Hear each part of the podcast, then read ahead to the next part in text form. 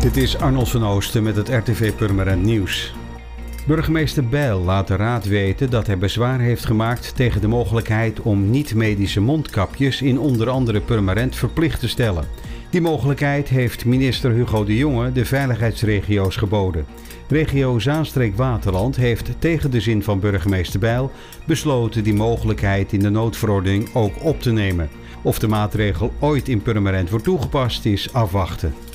Zo'n anderhalf jaar na de presentatie van het nieuwe ontwerp voor de PostNL-locatie start de besluitvorming over het bestemmingsplan.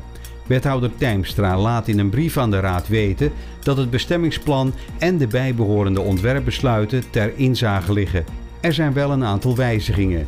Het aantal appartementen is verhoogd van 137 naar 158 en er komt een horecagelegenheid.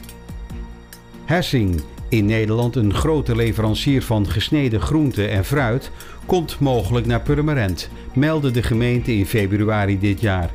Het bedrijf heeft echter anders besloten, schrijft verantwoordelijk wethouder Mario Hegger in een brief aan de raad. Hessing heeft na uitgebreid onderzoek gekozen voor Venlo. Wethouder Hegger reageert teleurgesteld. Als bestuurder vindt hij het heel jammer en met het oog op de werkgelegenheid is het heel spijtig. Hegger vroeg in februari dit jaar aan de Raad alvast toestemming om in de Baansteen Noord 9,3 hectare grond uit te geven voor Hessing. Zoveel grond had het bedrijf nodig om een productiehal neer te zetten.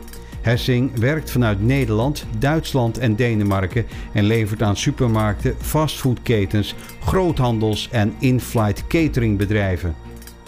Bij het nieuwbouwproject aan het Wagenweggebied, waar in november gestart is met de bouw van eerst 70 sociale huurwoningen, komen aansluitend nog geen 26 woningen erbij.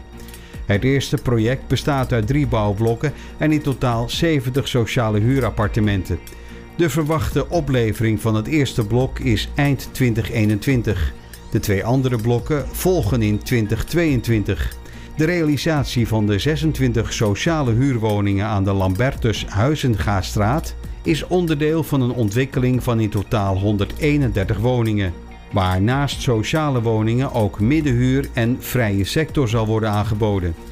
Voor meer nieuws, kijk of luister je natuurlijk naar RTV Purmerend, volg je onze socials of ga je naar rtvpurmerend.nl.